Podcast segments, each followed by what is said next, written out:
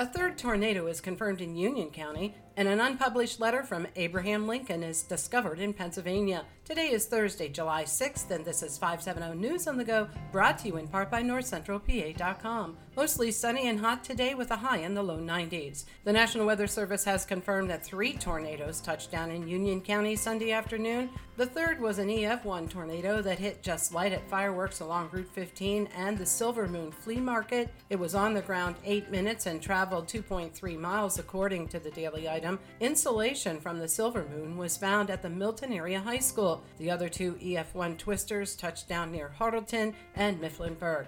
Shots were fired in a road rage incident following a minor fender bender in Williamsport. Both drivers continued north on Route 15, where one of the drivers fired several shots at the other.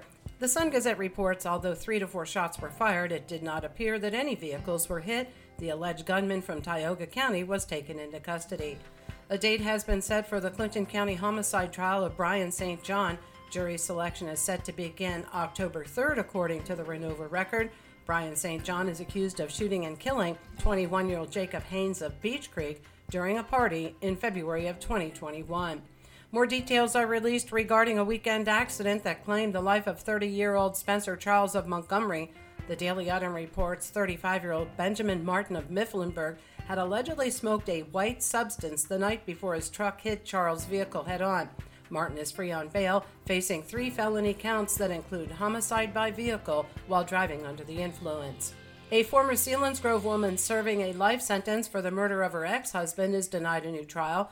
Convicted killer Maria Sanuti Spencer claimed her defense attorney did not present her properly. A judge disagreed. Sanuti Spencer and her father, Anthony Franklin, were convicted for killing Frank Spencer of Millville in 2012.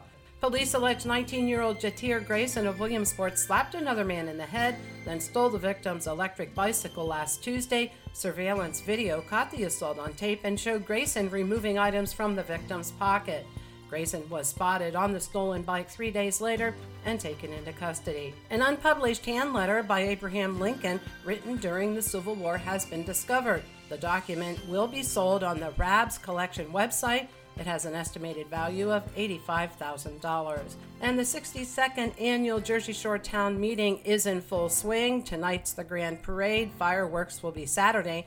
The event carries on the tradition of a local legend that says in 1776 the Fair Play men met under an elm tree in the Tiadaghton area to sign their own Declaration of Independence. Every year there's a reenactment of that signing. For the latest in news and events, head on over to northcentralpa.com. I'm Liz Brady, and you're up to date with 570 News on the Go.